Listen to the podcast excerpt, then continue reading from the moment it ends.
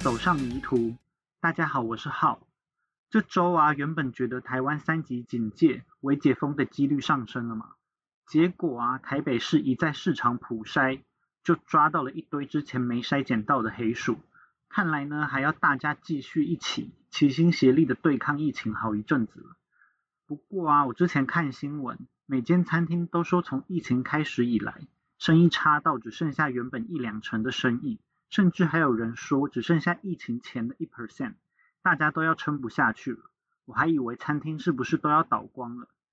不过实际上啊，我家里附近的餐厅好像都开得很稳定，甚至还有好几个新餐厅在疫情期间开幕，甚至我觉得很难吃的店也都还活得好好的，吃饭时间甚至是要排队，有过可怕。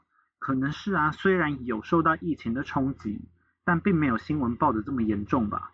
国外好像在疫情期间都发蛮多纾困金的。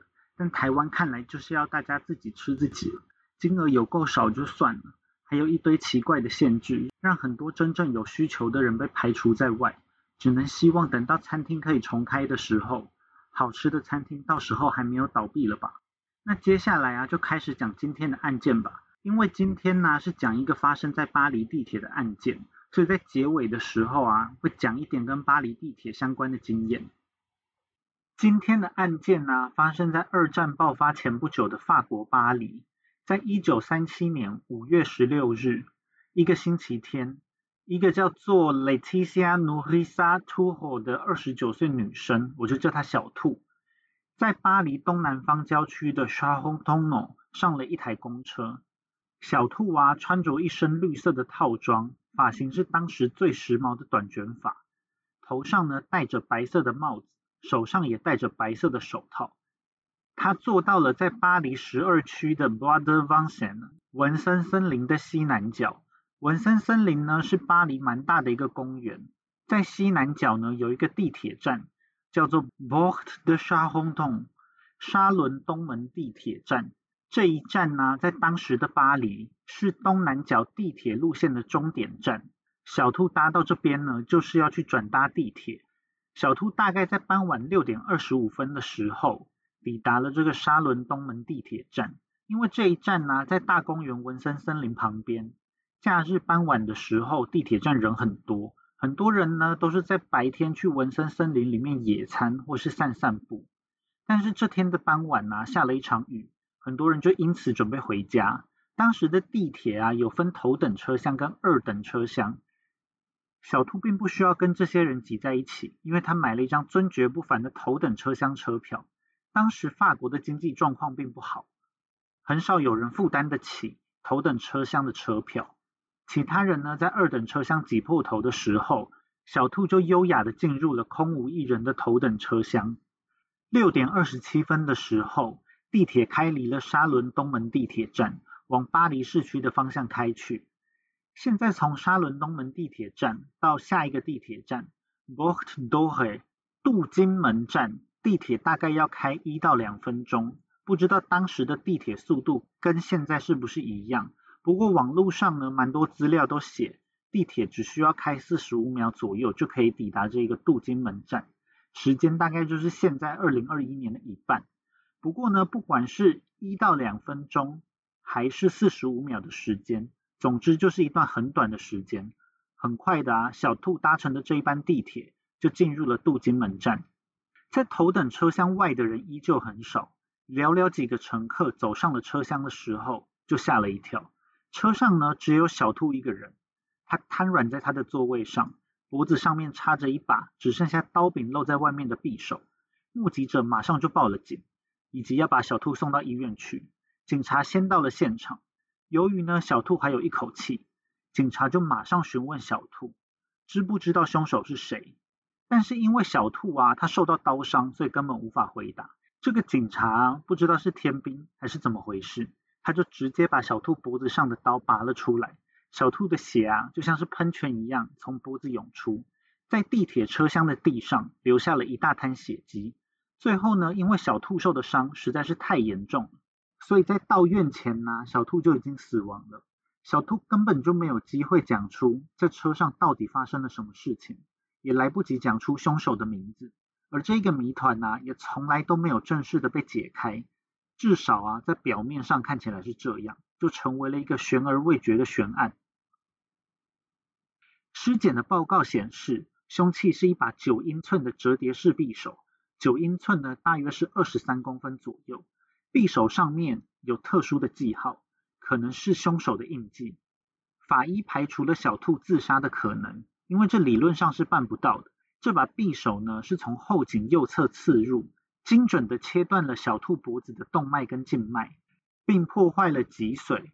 这个从上到下、从右到左、从后到前的伤口，就造成了小兔大量失血而死亡。伤口非常的干净。小兔甚至没有机会挣扎，就已经中刀了。法医认为啊，凶手一定是有丰富的经验，或是有相关的知识，才能够这么干净利落的下手。小兔的案子马上由当时法兰西第三共和国的国安警察接管，但是小兔的案子啊，让警方一头雾水。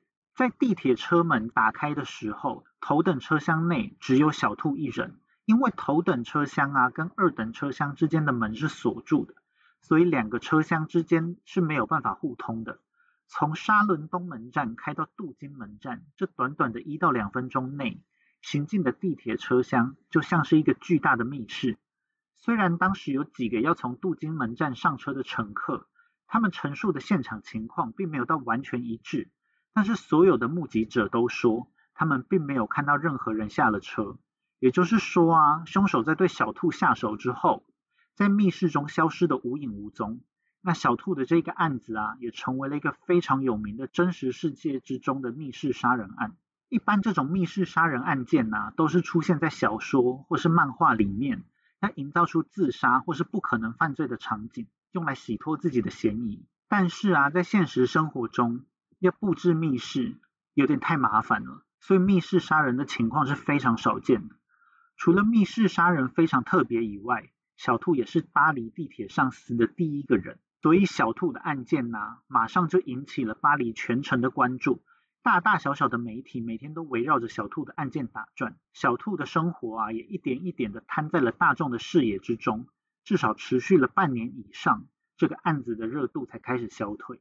案发的第二天，报纸头版的标题就是“地铁上的犯罪”，报道了小兔的案子。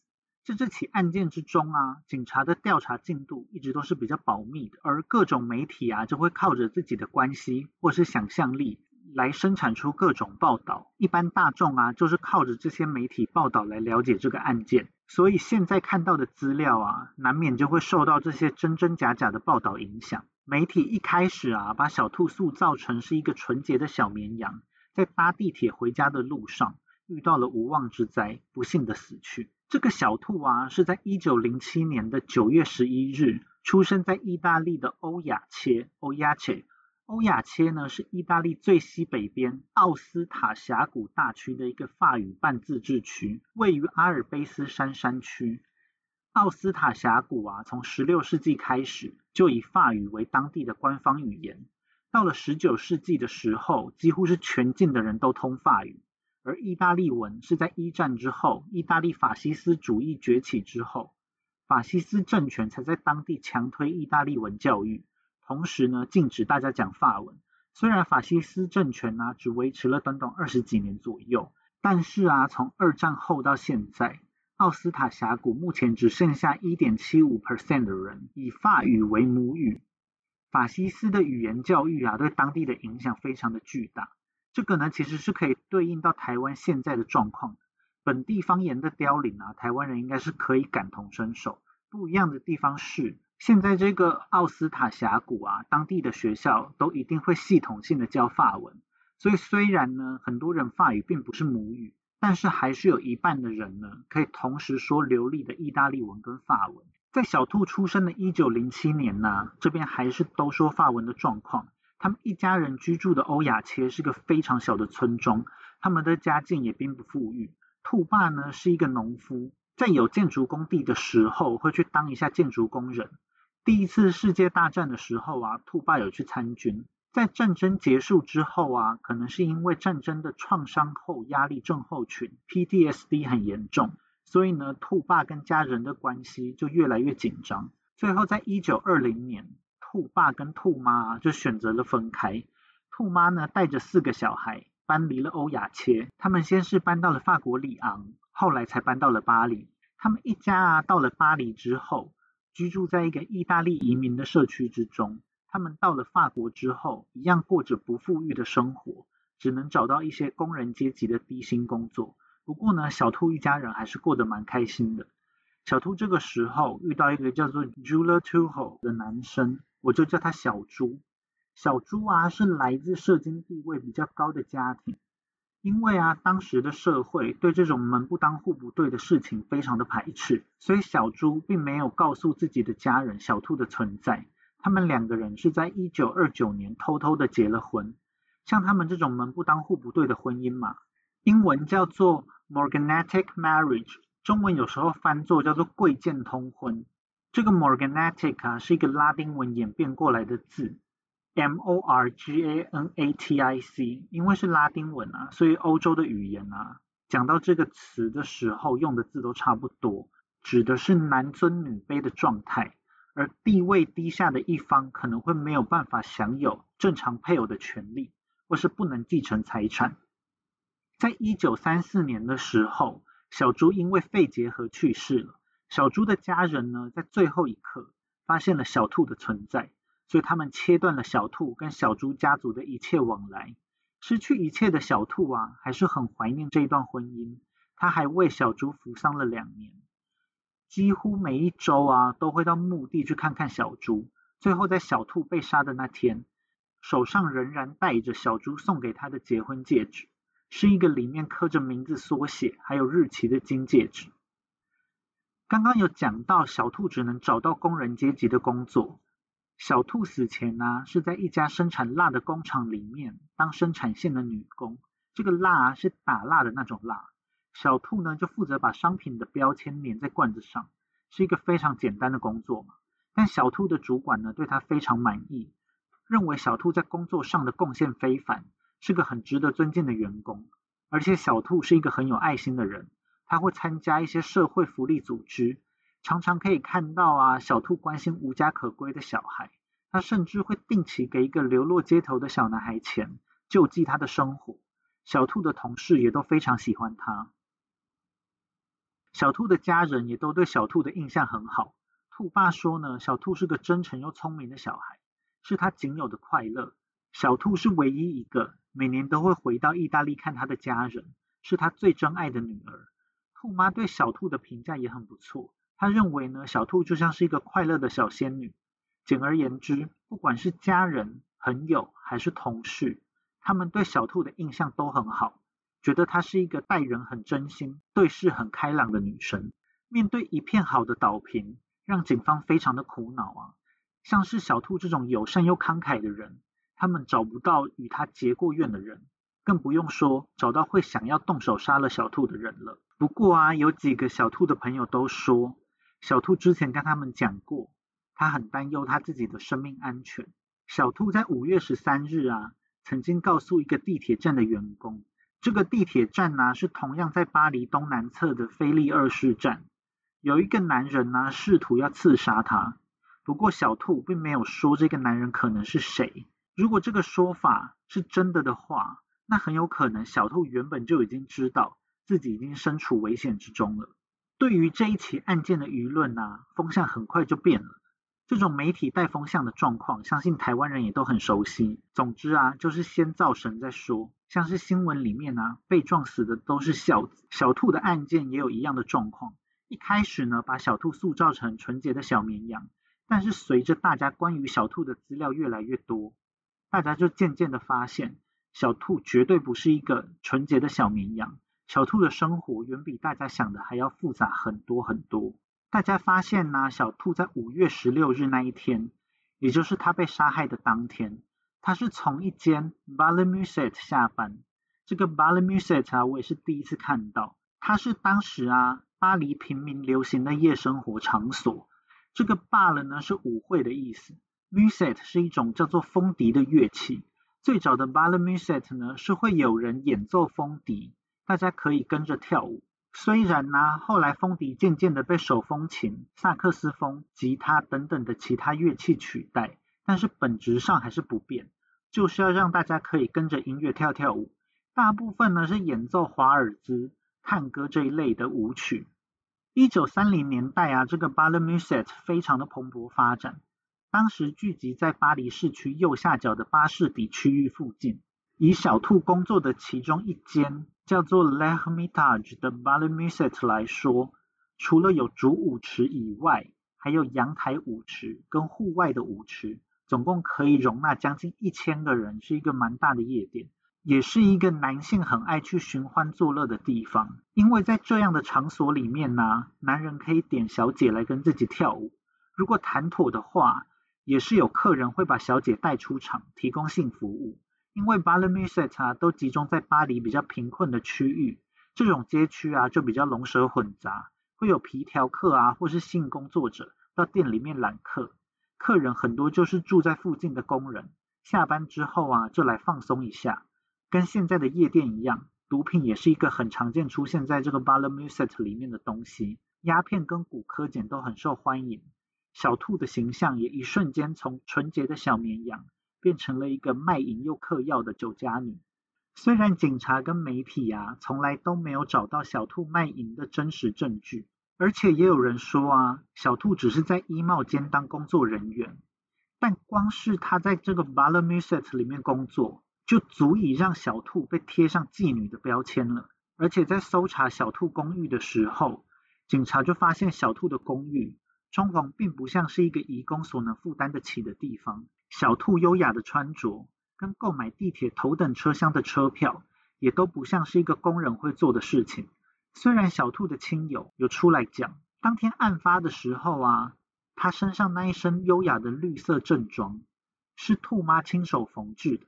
以及小兔并不是每天都会搭头等车厢，他只有固定会在星期天晚上买头等车厢的车票来犒赏一下自己。但是在这种明显收入跟支出不相符的状况之中，大家对小兔卖淫的传闻就甚嚣尘上了。媒体也挖出了小兔跟小猪的这段婚姻，因为小兔的出身呢是比较低阶的无产阶级，却攀上了出身资产阶级的小猪。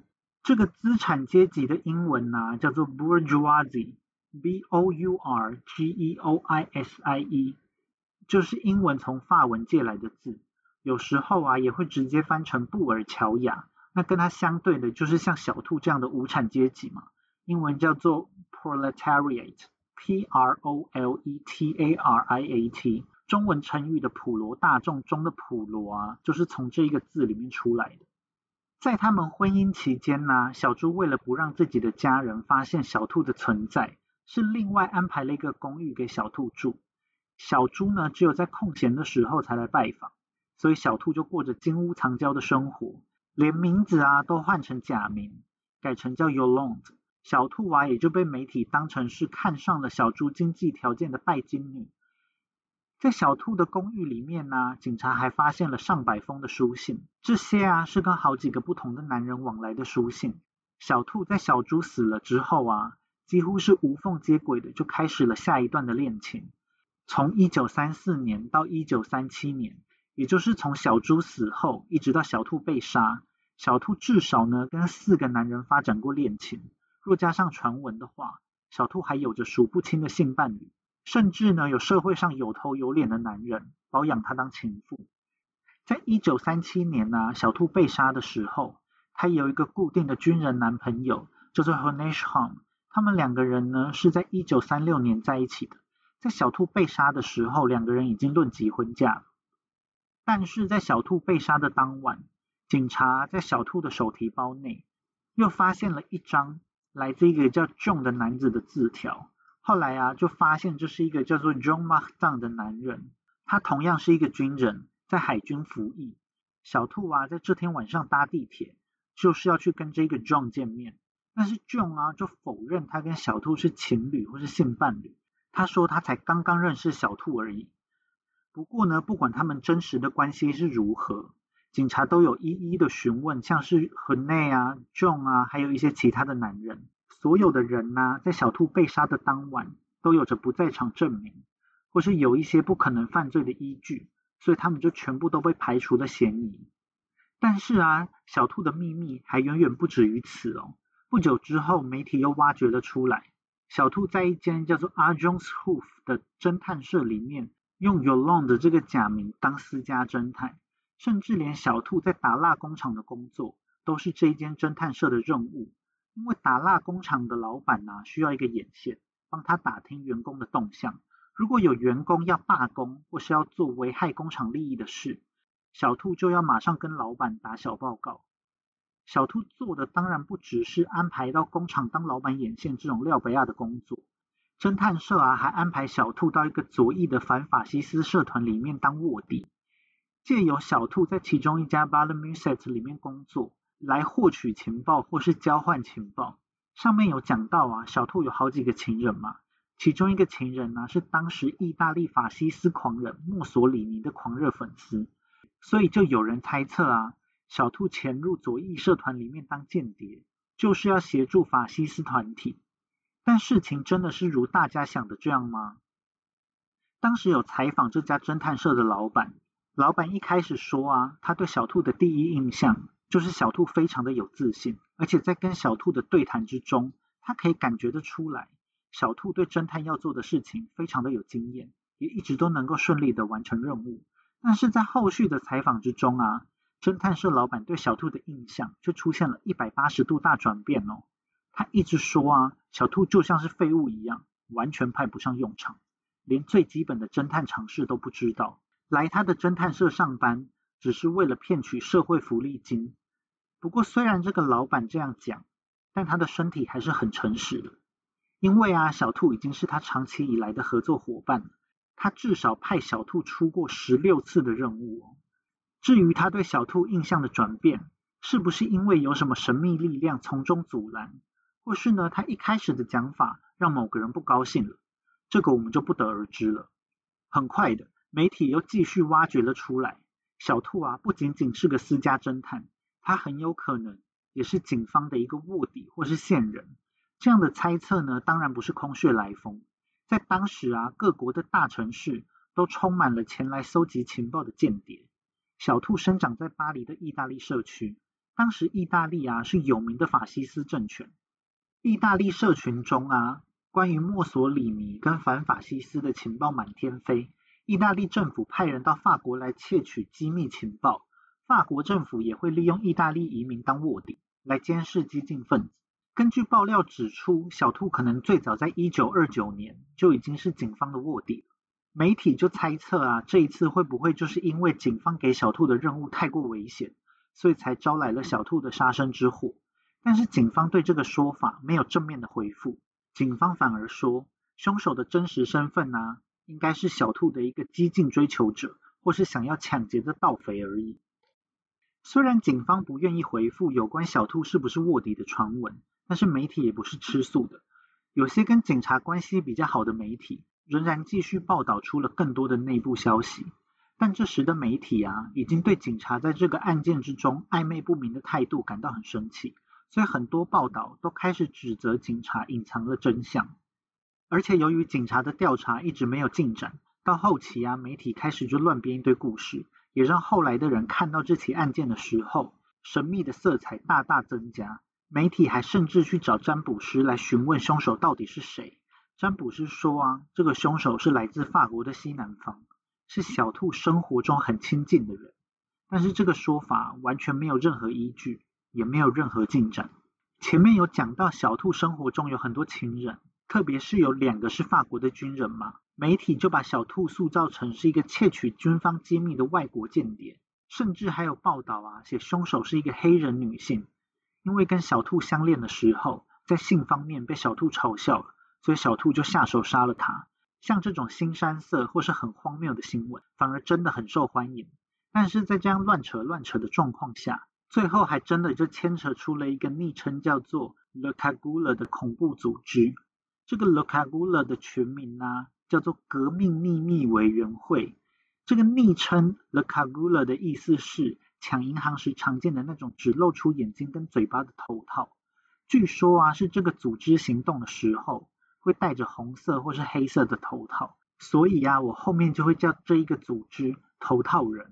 在一九三五年的时候，法国共产党、工人国际法国支部，还有激进党这三个有着共产跟左翼倾向的政党结合在了一起，组成了一个左倾的人民阵线。这个法国的人民阵线呐，在一九三六年成功的赢得了大选，修改了法律，让无产阶级可以有名有据的跟资产阶级对抗，让工会的地位大大的提升。现在法国啊，每天动不动就一直乱罢工。很可能就是从这个时候开始的，而头套人啊，就是为了要瓦解人民阵线应运而生的组织。头套人是一个极右翼的恐怖组织，偏向法西斯主义，也就是墨索里尼的好朋友。目标呢是要建立一个极右翼的独裁政府，重建法国的君主制。所以在暗中啊，他们就策划了很多的刺杀行动跟恐怖攻击，像是在一九三六年，他们就在巴黎策划了好几起的炸弹攻击。他们最大的一次行动是要在一九三七年十一月的时候发起革命，推翻人民阵线的政府。有趣的是啊，这个恐怖组织的后面，他们的金主啊，很多都是今天还耳熟能详的大资本家。其中台湾人一定都听过的，就是化妆品公司 L'Oréal、巴黎莱雅，还有卖轮胎但同时很爱对食物发表意见的 Michelin 米其林。这些希望一辈子都把员工踩在脚底下的惯老板，当然不想要员工站起来反抗啊。不过这个头套人组织的革命并没有成功，他们被警察的卧底渗透。警察在一九三七年的十一月十五日，在革命前夕，一口气捣破了头套人组织。警察一共逮捕了七十人左右，但是很讽刺的是，他们被捕没多久，人民阵线就在一九三八年，因为党内各派系瞧不拢。所以直接就分崩离析解散。讲了一大段的头套人组织啊，不知道大家有没有听到重点呢？那就是这个头套人组织啊，最后是因为被警方的卧底渗透，所以才会行动失败的。而媒体就认为啊，小兔就是警方派出的卧底之一。小兔本身是意大利人，是当时法西斯主义的大本营。小兔每年都会往返法国跟意大利，条件非常好。小兔的任务啊，就是要接近头套人组织，并获取情报。所以媒体就猜测啊，从头到尾，警察都知道事情大概是怎么一回事。但因为呢，在一九三七年五月的时候，也就是小兔被杀的时候，他们针对头套人组织的行动已经接近收网的阶段。警察不想要因为小兔的案件打草惊蛇，所以在调查过程中啊，很多资讯警察都不愿意对外公开。但是因为警察内同样也有派系争斗啊，所以还是有人故意把一些消息泄露了出来。在当年一月的时候，就有一个俄罗斯的经济学家在法国被暗杀了。在小兔死后不久，六月初的时候又有一对兄弟被暗杀，他们是从意大利流亡到法国的反法西斯主义者。媒体把这几个事件都串联在一起，都认为是头套人组织对反法西斯主义者的暗杀。在头套人组织被抓了之后啊，很多成员都承认小兔的死确实跟他们的组织有关。小兔很有可能就是一个要渗透到头套人组织里面的卧底。据说啊，是从一九三六年开始的。会说据说是因为这个说法并没有得到法国官方的认证。小兔在一九三六年呢，开始跟组织内一个叫做 Jonte 的军火走私商人谈恋爱。借此套取头套人的秘密。中铁啊负责从瑞士的日内瓦走私武器，但是在一九三七年案发前不久，组织发现小兔可能有问题，所以就对小兔设下了一个陷阱。他们安排了一场假的军火交易来试探小兔。在这一场假军火交易被警方发现的时候，头套人组织就知道小兔可能是警方派来，所以呢就派出了杀手来刺杀小兔。根据推测。这个杀手很有可能是头套人组织的首席刺客 John Filiol，但是这个首席刺客啊，在二战之后逃到了同样是法西斯政权的西班牙，在老金主巴黎莱雅的西班牙办公室里面上班。因为西班牙拒绝把首席刺客引渡到法国审判，最后这个 John Filiol 就在西班牙落地生根，成为当地的有钱人，最后也是在西班牙去世。至于呢，他到底是不是杀死小兔的凶手，就没有人知道了。以结论来说呢，没有任何一个头套人组织的成员因为小兔的案子被起诉。实际上啊，因为这个头套人的组织背后都是一些法国有权有势的资本家嘛，所以虽然是个恐怖组织，但是政商关系却非常的良好。即使是被捕，警察也不敢拿他们怎么样。更重要的是啊，后来很快的，第二次世界大战就在一九三九年爆发了。头套人组织的成员也都被释放出去打仗，部分的人呢还加入了纳粹德国在法国建立的傀儡政权。但是在战后啊，新建立的法国对二战相关的罪犯采取比较宽容的策略，认为啊法国不应该拘泥于这些过去，应该要快速向前发展。所以到最后啊，套头人组织真正有被审判的人少之又少。而其实，在第二次世界大战爆发之前，在一九三八年的八月，警方的报告里面就有提到小兔确实是当过他们的卧底。其中就暗示啊，小兔应该是 The Zimmer Bureau 第二办公室的探员。这个第二办公室啊，就是当时法国的情报局。但是要特别注意的是，警方还是没有承认小兔是在卧底的行动之中牺牲的。最后对小兔的案件也没有一个明确的结论。这个案子呢，虽然真凶已经呼之欲出了，但是在最后临门一脚的时候就直接结束了。所以这个案子啊，至今都还是一个悬案。在案件发生好多年之后，在一九四八年呢，有一个精神病院的病患说自己是杀死小兔的真凶，不过并没有人当真。到了一九六二年呢，又有一封匿名的自首信寄给了警方，里面呢自称自己就是杀死小兔的凶手，说不管警察相不相信，他都想要把真相说出来。如果警察不相信的话，就把这封信丢到垃圾桶吧。他是因为深爱着小兔，但是被拒绝了，所以才下手杀了小兔。当时警察没有把所有月台上的人留下来一一问话，才让他有机会逃离现场。当时的警察局长看完了这封匿名信之后，他们推测这个人可能是一名医生，但他们还是决定不重启调查。更有趣的是啊，小兔的案件卷宗呢，被列为是法国的高度机密，要保密一百年。一直要到二零三八年才能够解密，这种欲盖弥彰的做法啊，让人不得不怀疑，当时警察早就已经知道了事情的全貌，只是不想要让外界知道而已。现在距离二零三八年还有十七年的时间，就看到时真相会不会让人再次大吃一惊了。不过不管凶手是不是头套人组织啊，最大的谜团都是没有人能够解释凶手是怎么做到这起密室杀人案的。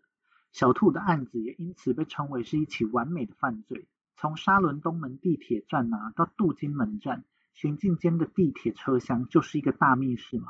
过程只有短短的一到两分钟时间。在车厢抵达镀金门站后，并没有任何人看到嫌犯下车，几个目击证人也都没有嫌疑。那凶手到底是怎么下手的呢？我在网络上看到了两个蛮不错的理论，所以分享给大家。第一个理论呢，只需要凶手一个人就可以完成，因为密室形成的时间是在地铁从沙伦东门站出发之后，所以其实在出发之前呢，这个所谓的密室实际上是不存在的。所以现在呢，如果是假设凶手尾随小兔进入了沙伦东门站，因为这一站是终点站嘛，照理来说停留的时间会长一点，但是凶手啊可以事先知道车子的发动时间嘛。所以等到小兔进入头等车厢做定位之后，凶手就在月台上面等待时机。他一直等到快关门的时候，凶手才用最快的速度冲上了头等车厢，一瞬间就把匕首插到了完全没有意识到危险的小兔身上，然后又立刻冲下了头等车厢。这个时候车门紧闭，密室才刚刚形成，但是犯人已经完成作案了。在这个理论中啊，犯人从头到尾都没有踏入过这一间密室。那另外一个理论呢，则是需要不止一个人才能完成的计划。不过，如果真凶真的是头套人组织的话，那应该是可以轻易的找到人一起实施这个计划。在开始的时候啊，有提到头等车厢跟二等车厢之间连通门是锁起来的嘛？当时的那一班地铁啊，总共分有五个车厢，第一节、第二节、第四节、第五节都是二等车厢，只有在正中间的第三节车厢。是头等车厢，所以车厢的前后各有一扇门，连通到二等车厢。这个理论呢，需要凶手有同伙在其他的车厢接应。他们需要事先偷到一把车厢门的钥匙，或是他们之中要有人可以迅速的开锁。总之呢，就是要破坏掉这个车厢的密室。根据这个理论啊，当时的地铁行驶在两站之间，车上应该是完全黑暗的状况。凶手摸黑进入了头等车厢里面，把匕首刺到了小兔身上，然后再摸黑回到了二等车厢。在这个过程中啊，他的同伙们要负责在门边，让其他的人不会注意到这边发生的状况。然后在凶手偷偷回到二等车厢之后，再把连通门重新锁上，就大功告成。这两个理论呢，虽然都说得通，但是我个人是觉得第二种理论的可能性蛮低的。因为这种情节啊，出现在小说里面，增加一些悬疑感是可以，但是在现实生活中实在是太多余。第二种理论呢，就是凶手很刻意的要去创造出一个密室杀人事件，但是在现实世界中啊，设计这样一个密室，凶手就要去衡量它到底有没有意义。第二个理论就会让我觉得有一种脱裤子放屁的感觉，因为现场啊有太多凶手很难掌控的因素。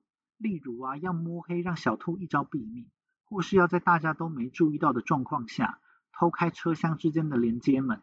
要这么麻烦的话，干脆像其他头套人组织的受害者一样，直接在人烟稀少的郊区下手，岂不是更方便？相比之下，第一个理论就简单大胆的多。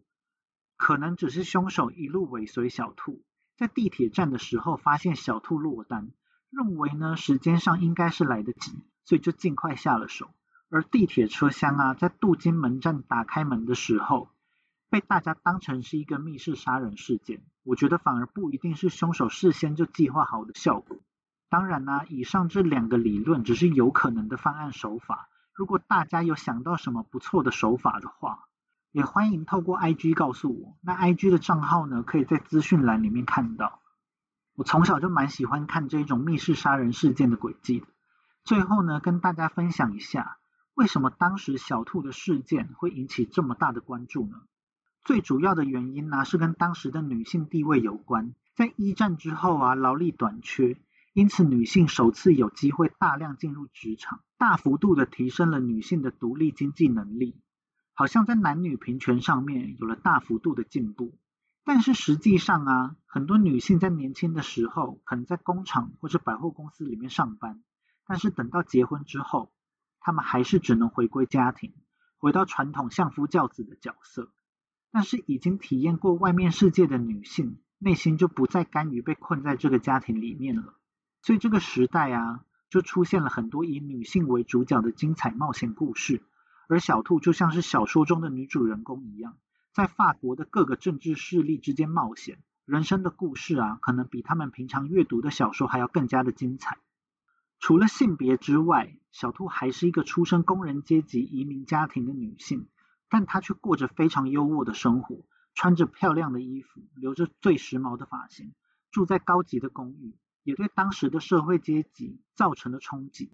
能够成功塑造出一个过着奢华生活的小兔，其实媒体的力量是功不可没的。从最早的造神到后来的各种抹黑，其实小兔啊，就是一个同时做着好几份工作。其中甚至包括像卧底这种高危险性的工作，那他赚的比一般工人阶级多很多，不就是理所当然的事吗？但是媒体啊，就只会聚焦在小兔跟小猪这段贵贱婚姻中，还有小兔可能是妓女这种比较新山色的题材。小兔在性别跟社会阶级两个方面啊，都冲击着巴黎人的价值观。社会虽然提供给了女性有别于过往的选择。但是如果真的有女性做出这样的选择，却很有可能反而会招来骂名。所以在这样的社会氛围之下，对小兔这样大胆又跳脱传统的女性是又敬又怕。而小兔这样不符合传统价值观的女孩，最后在她的独立自主跟勇敢冒险之后，获得了一个悲惨的结局，却意外的符合社会的期望。因为不管小兔再怎么想要往社会上层爬，当时的资产阶级啊，并不认同血统不纯正的小兔，但工人阶级啊，也不再认同小兔是他们的同类。不管小兔再怎么想和男性一样冒险犯难，而当时的人呢，也确实喜欢看这种女性冒险的故事，但是小兔却始终被困在社会框架的女性刻板印象之中。像是冒险家一样的小兔。当时的法国人呢，终究是希望他只出现在小说里面。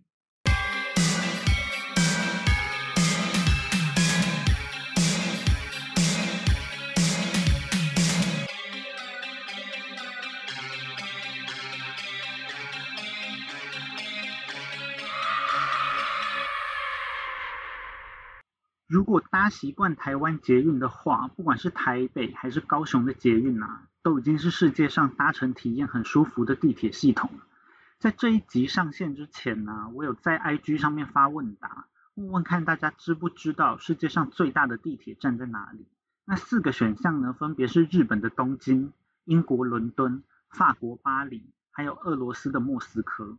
答案就是这一集的主要场景——巴黎地铁啦。那巴黎的这个 Charlotte，那巴黎，巴黎的 s h u t t l e s h u t t l e 巴黎的 s h u t t l e 站呢，是一个拥有二十个月台的超巨大地铁站。在这四个地铁之中，在这四个地铁系统之中呢，因为我没有去过东京，所以就没有办法评论。剩下的三个。剩下的三个城市地铁中啊，我觉得莫斯科地铁的舒适程度是完胜另外两个城市，而且在而且在地铁站的华丽程度上啊，也是莫斯科大神。莫斯科真的每个地铁站都超认真在装潢，有一站甚至还有水晶吊灯，华丽到好像在逛宫殿一样。但是伦敦跟巴黎的地铁系统啊，我觉得就是半斤八两，因为这两个地铁系统历史都非常的悠久。伦敦地铁呢是世界上最早的地铁系统，巴黎地铁虽然没有这么早，但也是从大概一九零零年就已经启用，所以在长时间的使用之下，巴黎跟伦敦的地铁啊都有一种破破旧旧的感觉。虽然在便捷度上面很不错，但是在舒适度上面就明显不太行。这集啊，还是主要集中在讲巴黎地铁上面。很多人在抵达巴黎之前呢，都会对巴黎有一些不切实际的幻想，好像整个城市散发着彩虹泡泡一样，就像是艾米丽在巴黎的那种感，就像是艾米丽在巴黎的那种感觉。但实际上啊，巴黎本身是一座蛮脏乱的城市。其实欧洲的大城市都不算干净，但是巴黎可以说是特别脏乱的地方。整个城市啊，都是脏脏的土黄色。塞纳河也常常是脏脏的土黄色，连马路上啊都时不时可以看到土黄色的大便。这种脏乱的感觉啊，在巴黎的地铁就特别明显。如果是天气比较热的时候，巴黎地铁站呐，有些就会散发着迷之味道。其实这也并不是巴黎的特权哦，因为欧洲人啊非常喜欢喝酒，所以到了晚上，捷运站里面就可能会遇到脱序的醉汉，有时候在地铁上吐。在地铁上打架也都不是不可能的事情。另外啊，因为欧洲的厕所全部都是要付钱的嘛，喝了酒又会有一堆尿，所以就会有很多人随地尿尿。当天气比较热的时候啊，尿骚味就会随着汗臭味啊、垃圾味啊等等全部混在一起，被热气给蒸出来，让人眉头一皱。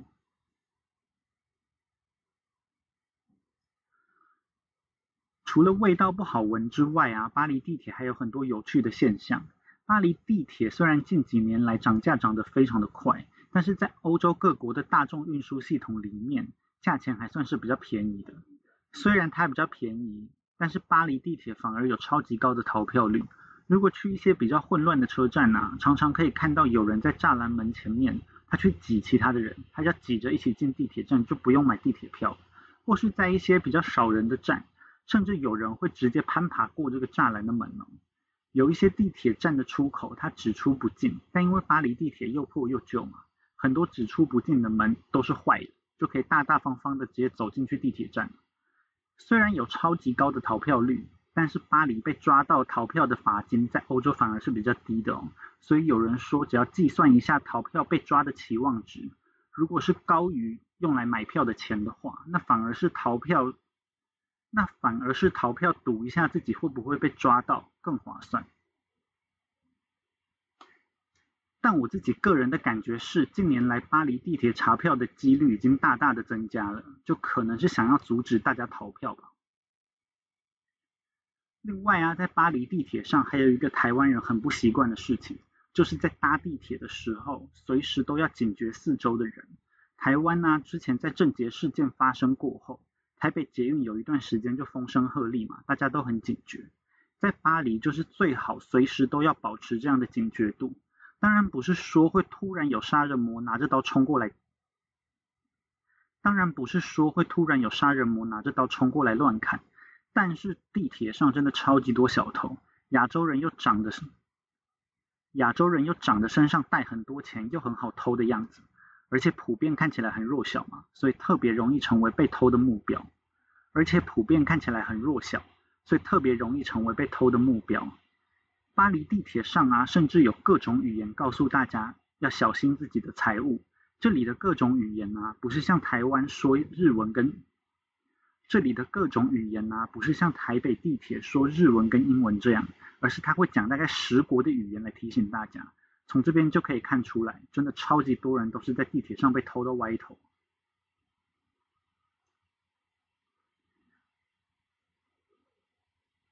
巴黎这座城市啊，虽然有很多缺点，但也有很多很棒的地方。